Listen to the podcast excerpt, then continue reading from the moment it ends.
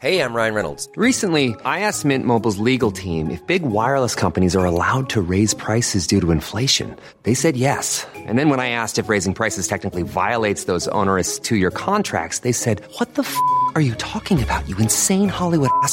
F- So to recap, we're cutting the price of Mint Unlimited from $30 a month to just $15 a month. Give it a try at mintmobile.com slash switch. $45 upfront for three months plus taxes and fees. Promo rate for new customers for limited time. Unlimited more than 40 gigabytes per month. Slows. Full terms at mintmobile.com.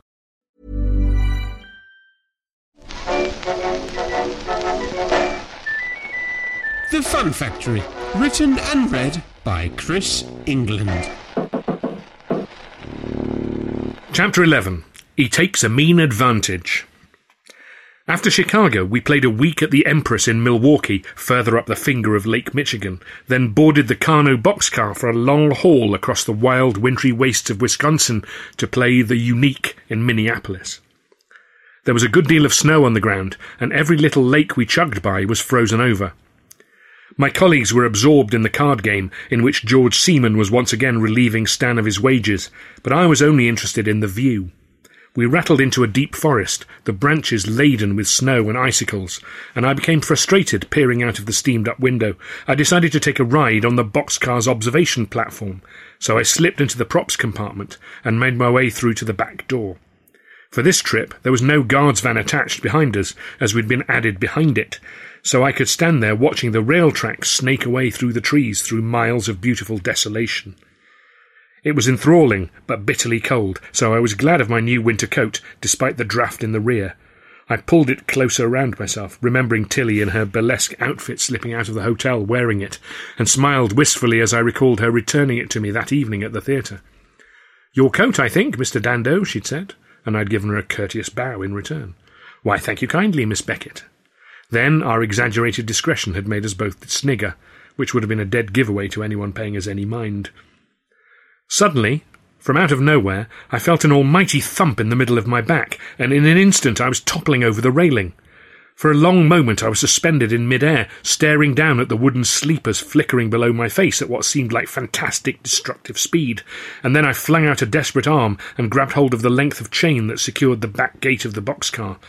My lower half flipped over the railings then, and I was dragged along behind the train, my toe caps scraping and bouncing on the sleepers, before I was able to scramble up and straddle one of the buffers. I sat there for a minute or two, trying to get my breath back, and waiting for my life to stop flashing before my eyes. I glanced at the frozen forest rushing by on either side. If I'd gone off the train there, I'd have been miles from human habitation, miles from help, never mind thinking about what injuries I might have had from the fall. As it was, I had a big bruise on my shin beginning to make itself known, and my bad knee was complaining too. I turned to look back up at the observation platform, and there was Frank Melroyd looking down at me. Was that you? I gasped. Sorry, he said. Must have slipped. Bit of ice here, just clumsiness. Clumsiness? Yeah. Only then did he reach out a hand to help me. Something struck me as not altogether right, but in my bewilderment I couldn't quite say what. I did make sure, though, to have a firm grasp of the railings and not to rely solely on his assistance as I climbed back aboard. Sorry, old man, Frank said, as we stood on the little observation platform together, and he made a show of brushing some snow from my coat. Just a stupid accident. You won't mention it to anyone, will you? I, I feel rather foolish. He gave a sheepish grin then, and shuffled back inside the boxcar.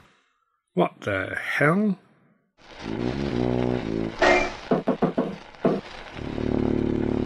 After the first day's shows at the Unique, we decamped to a bar. Not Irish for once, but a Scandinavian establishment. A smoky, wood panelled place with a roaring fire in the fireplace, and a moose's head on the wall, with an expression half surprised and half stunned, for all the world like the creature had just charged the outside of the building at full tilt.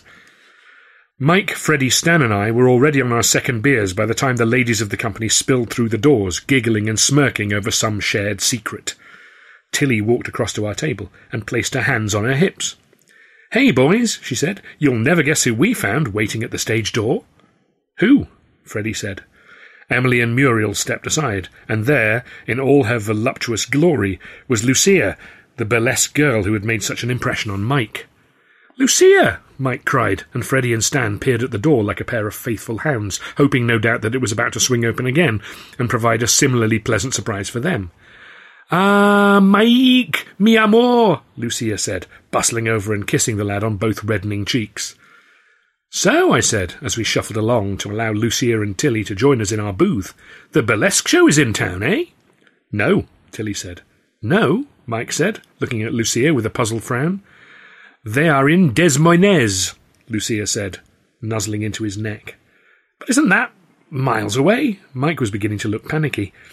Hundreds of miles, actually, Tilly said. Hundreds and hundreds. It's in a different state altogether, isn't it? I said, and Freddie and Stan nodded, enjoying Mike's growing discomfiture. But, Lucia, he said, I don't quite understand. I have left the burlesque show, Lucia said dramatically. I have left them to be with you. A little later, I was over by the bar negotiating for some refills when suddenly Mike Asher was at my elbow.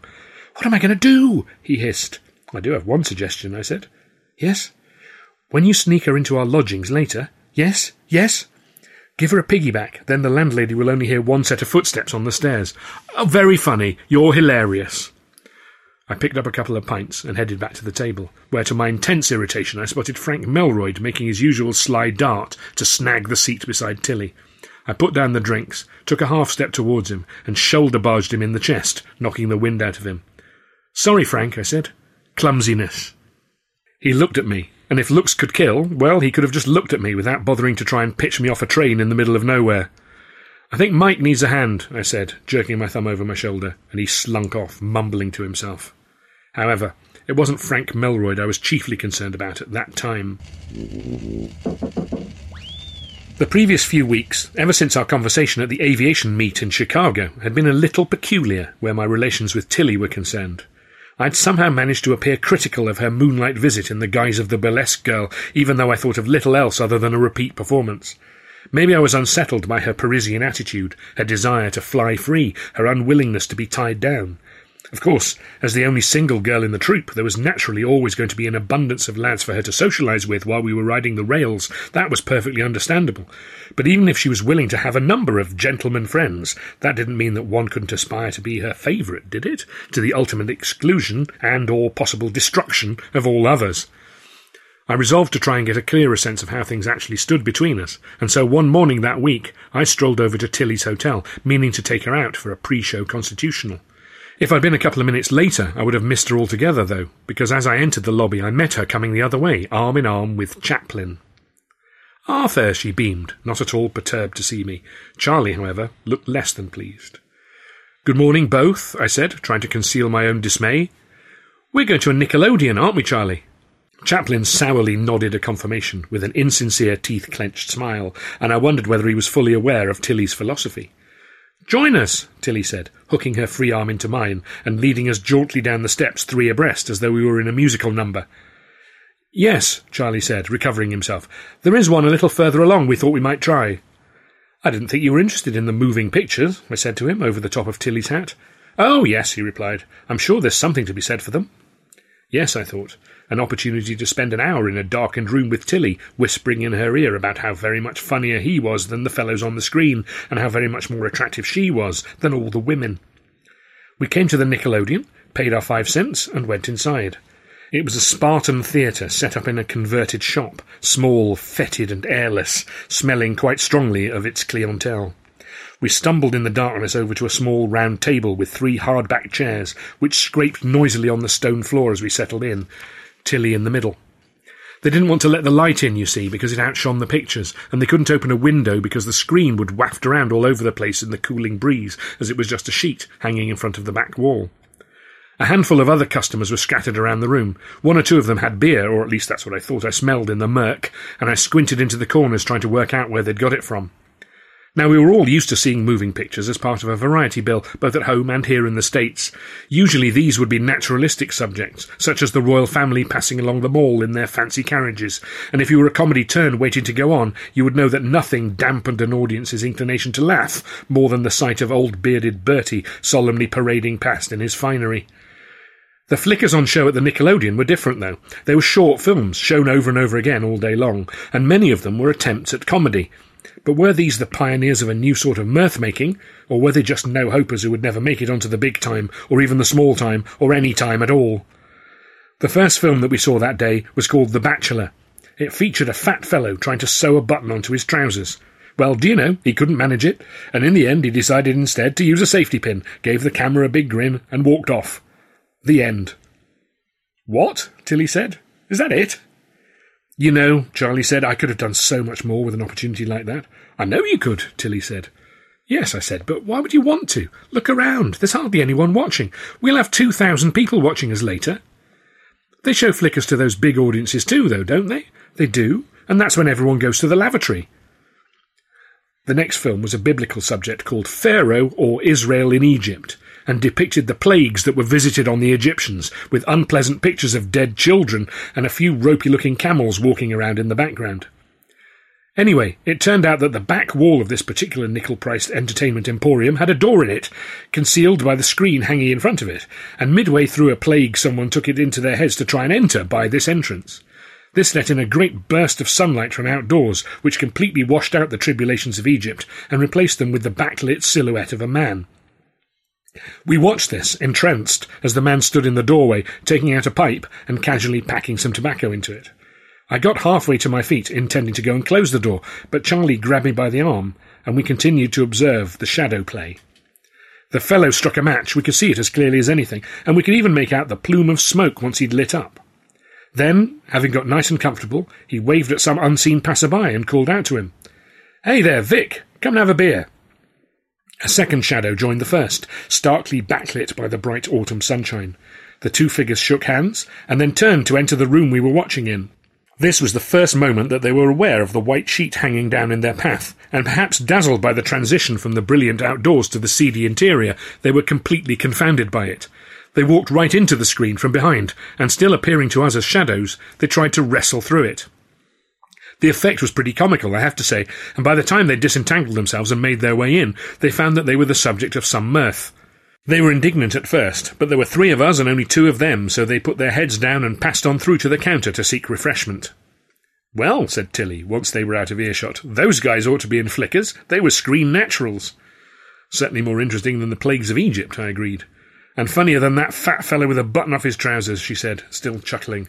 Hmm, Charlie agreed, distracted. We left shortly after that, and made our way to our own theatre, with Charlie trailing along a few steps behind lost in thought.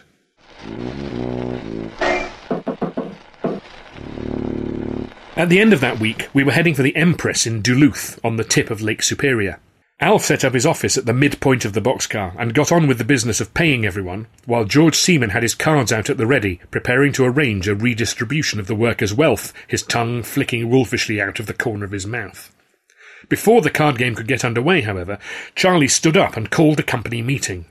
He began by describing the fellows we saw at the Nickelodeon getting caught up in the screen, their antics illuminated by the light from the street beyond. It was pretty funny, wasn't it? he said, looking to me and Tilly for support. It was, I conceded, and Tilly nodded too.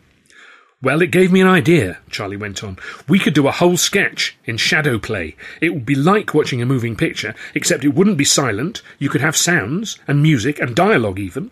What do you think? It sounds like a marvellous notion, Charlie, Tilly said, her eyes sparkling.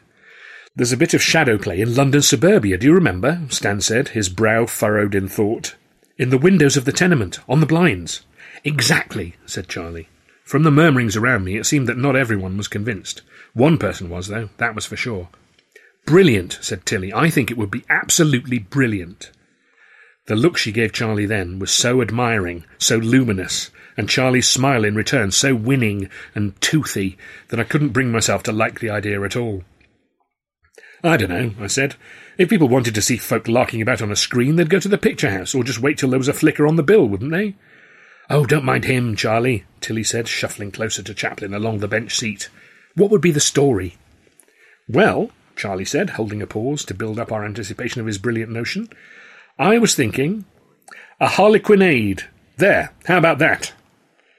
This didn't go down quite as well as Charlie expected. We'd all endured a harlequinade at one time or another, a tiresome bit of stylized clowning tacked onto the end of a pantomime, featuring the traditional figures of the Italian commedia dell'arte. It had almost died out entirely, actually, and it was somehow an utterly typical Chaplin idea to try and revive it. He wouldn't have to come up with anything new, he'd just had to devise some bits of business within an established framework, and it was also, of course, insufferably pretentious. I snorted. Harlequinade, really? Stan was a little more supportive. That could work, I suppose, he murmured. Even Tilly seemed a little deflated, I was pleased to notice. Now I shall be Harlequin, naturally, Charlie began, and as Harlequin was a manipulative sprite of a character, I supposed it was natural enough. Tilly, you shall be my Columbine. Tilly beamed and stood to give a little curtsy, and I felt a lurch in my guts. I didn't like the sound of this at all. Columbine is traditionally Harlequin's love interest, and so this new project was clearly going to involve much pitching of woo. I needed to make sure that I was on hand to keep an eye on this. Frank, you can be policeman. Stan will play clown. Mike, where is Mike Asher? Ah, there you are. You will be Pierrot, and let me see. Albert, Albert Austin, you will be Pantaloon. What about me? I asked. Chaplin's look of innocent surprise reeked of insincerity. Oh, but Arthur, I didn't think you were much interested in the idea. Righto, everyone. That's a plan, then. I watched seething as he jumped in beside Tilly, and the two of them began chattering about this new scheme. I knew what he was up to, of course. He was making a fresh move on her. But what could I do but watch and stew? I was pretty fed up for the rest of that week. Rehearsals for Chaplin's Shadow Harlequinade took up most of everybody's spare time but mine, and I found myself visiting saloon bars to occupy myself. Many of the smaller saloons were so functionally dedicated to the solo drinker that they did not even have chairs and tables or stools at the bar. There would be a rail at your feet to lean on, that's all. And we, like minded strangers, would stand in a line, all facing forwards, concentrating on the booze before us like nothing so much as a herd of stupid cows being milked. I barely got to speak more than a handful of words to Tilly, as she was so wrapped up in the new show, and at the end of the evenings she was too tired to linger, whereas I was decidedly in the mood for more drinking, so that's what I did. By the end of the week, I was heartily sick of Charlie taking Tilly's hand in the dressing room and kissing it, sighing in a lovelorn fashion, and murmuring, Ah me, alas, my beloved Columbine and so, by the look of him, was Frank Melroyd, which meant at least I was safe from his dangerous attentions for the time being. Then we struck out through more thickly forested snowscapes for Canada, where we were due to play Winnipeg. As was usual now, we eventually decamped stiffly from our carriage and headed for our accommodations, leaving the hands from the Empress Theatre to take care of unloading the set and carting it across town to the venue. We shambled in some time later for the band call, only to find poor Alf tearing out what remained of his hair. A quick glance around backstage told us the reason. There was no sign of any of our stuff. No set, no costumes, no props. What's up, Alf? I said with a puzzled frown. It's the boxcar, Alf wailed. The Karno boxcar. What about it? It's gone!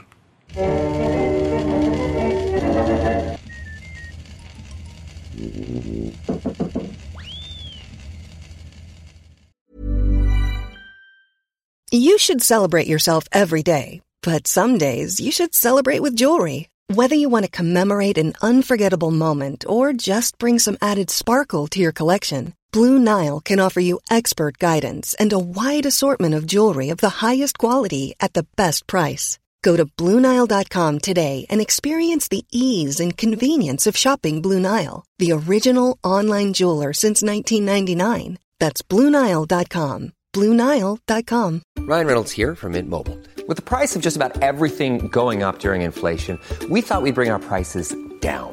So to help us, we brought in a reverse auctioneer, which is apparently a thing. Mint Mobile unlimited premium wireless. Ready to get 30, 30, bit to get 30, bit to get 20, 20, 20, bit to get 20, 20, bit to get 15, 15, 15, 15 just 15 bucks a month. So, Give it a try at mintmobile.com slash switch. $45 up front for three months plus taxes and fees. Promo rate for new customers for limited time. Unlimited more than 40 gigabytes per month. Slows. Full terms at mintmobile.com.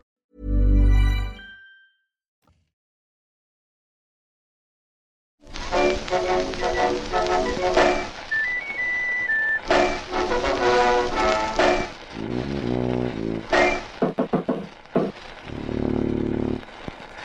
12 Shadows on the Blind. Gone? What do you mean it's gone? The Karno boxcar wasn't detached from the train at Winnipeg, Alf fumed. So where is it now? On its way to the bloody Klondike, apparently. Mr. Montague, the theatre manager, has been on the line to the manager of the railroad station, and it seems the car cannot be turned round until it reaches Edmonton in Alberta, and cannot be returned here until tomorrow morning at the earliest.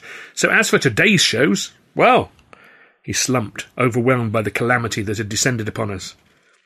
So, Charlie Griffith said brightly, couple of nights off. Could be worse. Although, Alf said, if we don't play, then that will be reflected in our pay.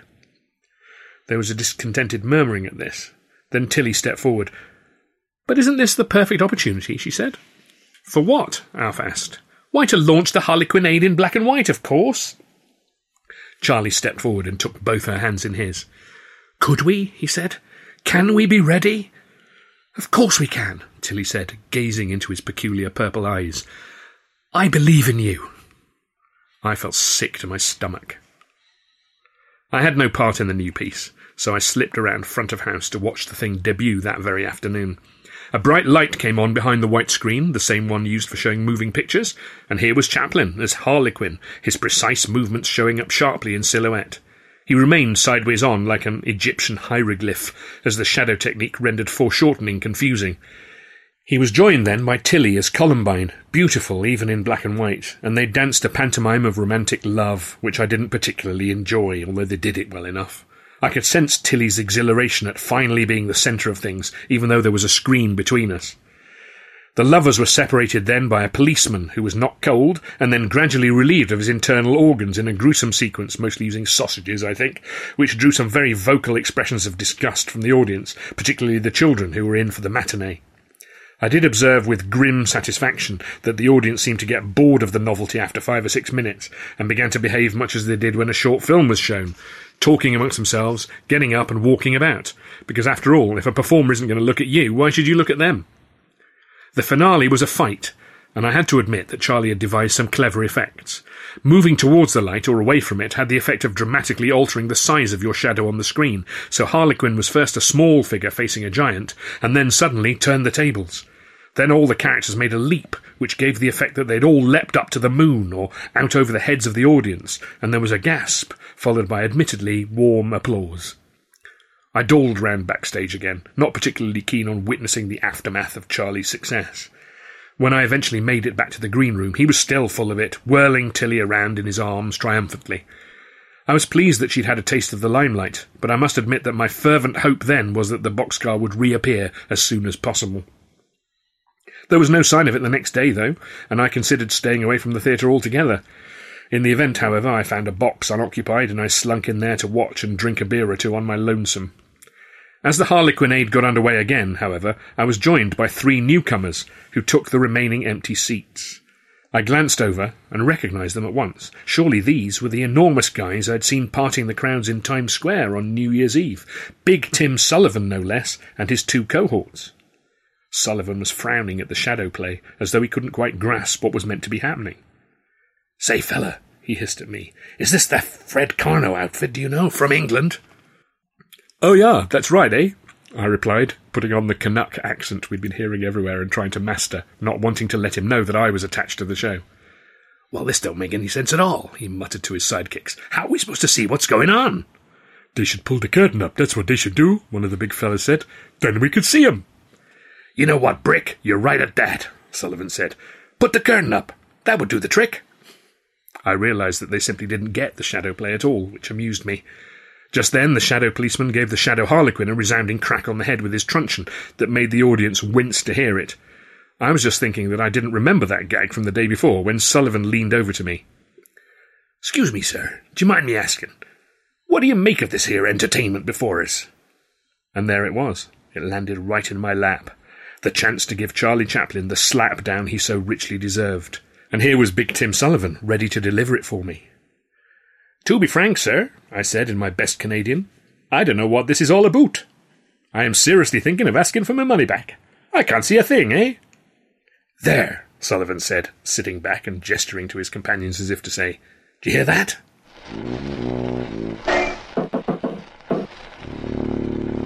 At the end of the evening, I slipped round to the green room, eager to see how things would play out. Charlie was nursing a lump like half a hard boiled egg on the side of his noggin and waving away Frank Melroyd's protestations that it had been an accident. He was in ebullient mood despite the bump, and was laying down the law to Alf. I think, in the light of the success of the Harlequinade in black and white, we should consider alternating it with Mumming Birds, if not replacing the old show altogether.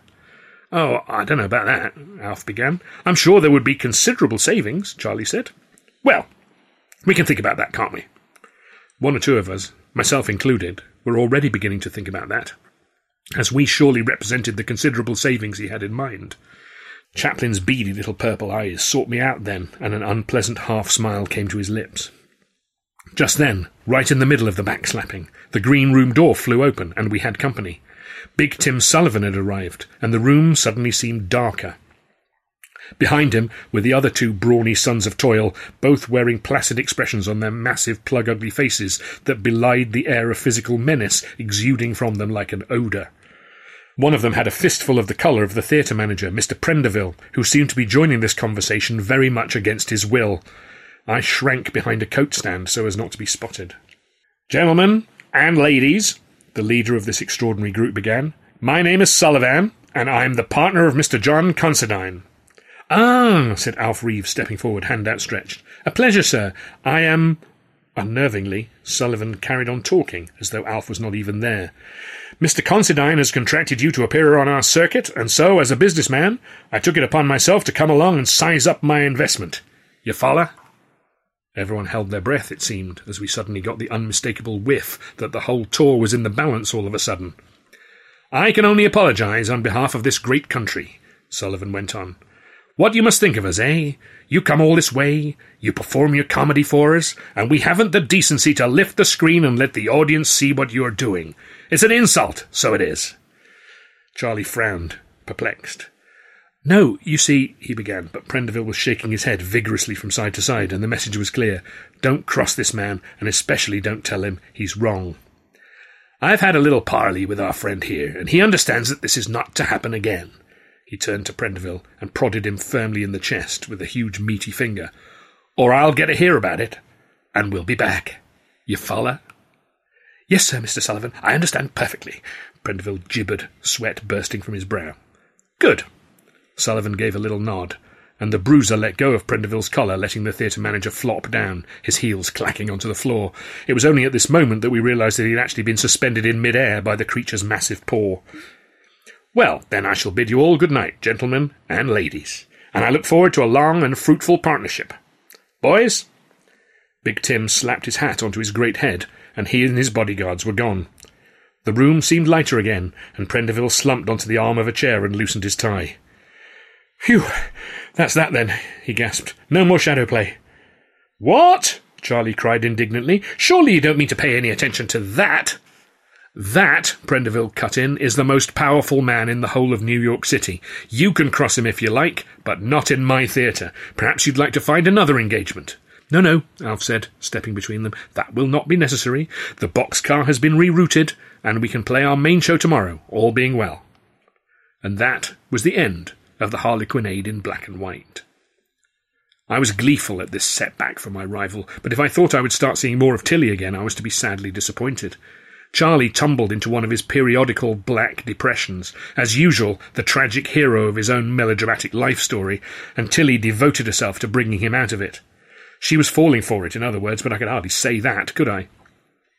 So every night, after we finished work at the Empress, the two of them would ensconce themselves in a corner of the bar, he sipping port and moaning about how the world was against him, she nursing gin and sympathising. It was hard to watch, but what could I do about it? Any hint that I might be about to tell him to snap out of it was met with a glare from both of them, and in any case, I was the one who hadn't believed in him, wasn't I, who hadn't supported his genius. I couldn't win. So I didn't really get the chance to be alone with her, well, as alone as you can be, with fifteen of your colleagues knitting, reading, and playing cards just a few feet away, until we were all back on the Karno boxcar heading west. As the train climbed up into the Rocky Mountains, I was glued to the window. We rode up richly forested slopes, clinging to the side of gorges, eventually looking down on waterfalls and rapids, until we were up among the snow capped peaks themselves. The contrast to the hours, the days, we had spent chugging across the prairies could hardly have been more stark, and for a boy from Cambridge, the jewel of the Mill Pond Flat Fens, it was an unending banquet of geographical features. There was a light rustle of skirts, and Tilly was beside me, having extricated herself from the sewing circle. Look, she said, nodding her head towards the far end of the boxcar, to where Charlie was sitting with his knees drawn up to his chest, wallowing in his misery for everyone to see. Not that most were paying him any attention. Tilly, though, was clearly moved. He'll get over it, I said. Yes, Tilly sighed. It is a terrible shame, though. He put so much into creating the shadow play, and it was so much fun. Really, I said. Oh, yes. It was the first time I really felt I was doing something, you know? I even think I felt a little of what you call the power, you know? Well, I said, that's good going to feel that from behind a sheet. Yes, but that's the whole point, don't you see? The audience were laughing. They were laughing, weren't they? I'm not just making it up. Oh, yes, they were having a whale of a time, I admitted. Exactly, and they were laughing at what I did, enjoying my actual performance. It wasn't just about what I look like for once, or what I'm wearing, because they couldn't even see that. I was just a silhouette to them, and it really made them laugh. That's right, I agreed, and you were brilliant. Oh? Thank you, Arthur. That's nice of you. She shot me such a radiant smile at this that I was encouraged to lay it on even thicker. I always knew you had it in you to be a great actress, I said. In fact, wonderful though it was, I don't even think it was your best performance. Is that so? Well then, what, pray tell, was my best performance? I think your turn as Clara the burlesque girl will take some beating. She said, glancing furtively around to see if we could be overheard. The card game was reaching a climactic moment, though, with Stan seemingly poised to trounce old George Seaman for once, and a little crowd was gathered there, leaning over the seat backs to see. Has Clara got any friends? I dared to say. Tilly sighed, smiled. She put her hand on mine and was about to say something more, but just then Stan let out a howl, and there was an accompanying roar from the crowd of onlookers over at the card game. Stan leapt to his feet and pushed over towards us, a grin on his face as always, but there was anguish there too. Every time I call his bluff, he turns out to have an even better hand than the one I thought he was only pretending to have, he cried. Next time, I said. Next week, more like. He's completely cleaned me out.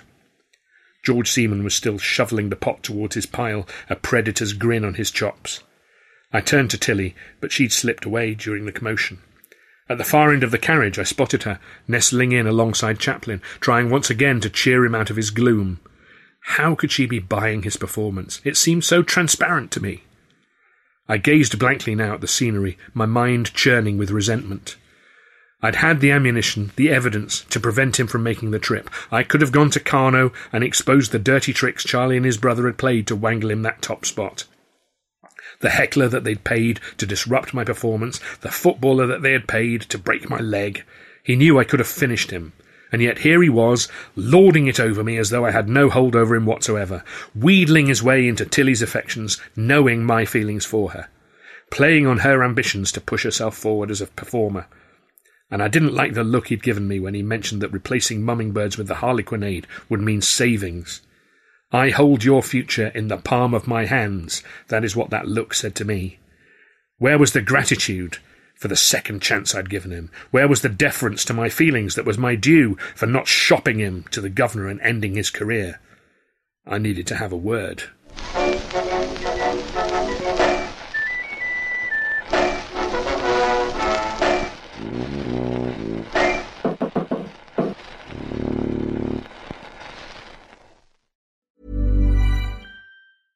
Mom deserves the best, and there's no better place to shop for Mother's Day than Whole Foods Market. They're your destination for unbeatable savings, from premium gifts to show-stopping flowers and irresistible desserts. Start by saving 33% with Prime on all body care and candles. Then get a 15-stem bunch of tulips for just $9.99 each with Prime. Round out Mom's menu with festive rosé, irresistible berry chantilly cake, and more special treats. Come celebrate Mother's Day at Whole Foods Market.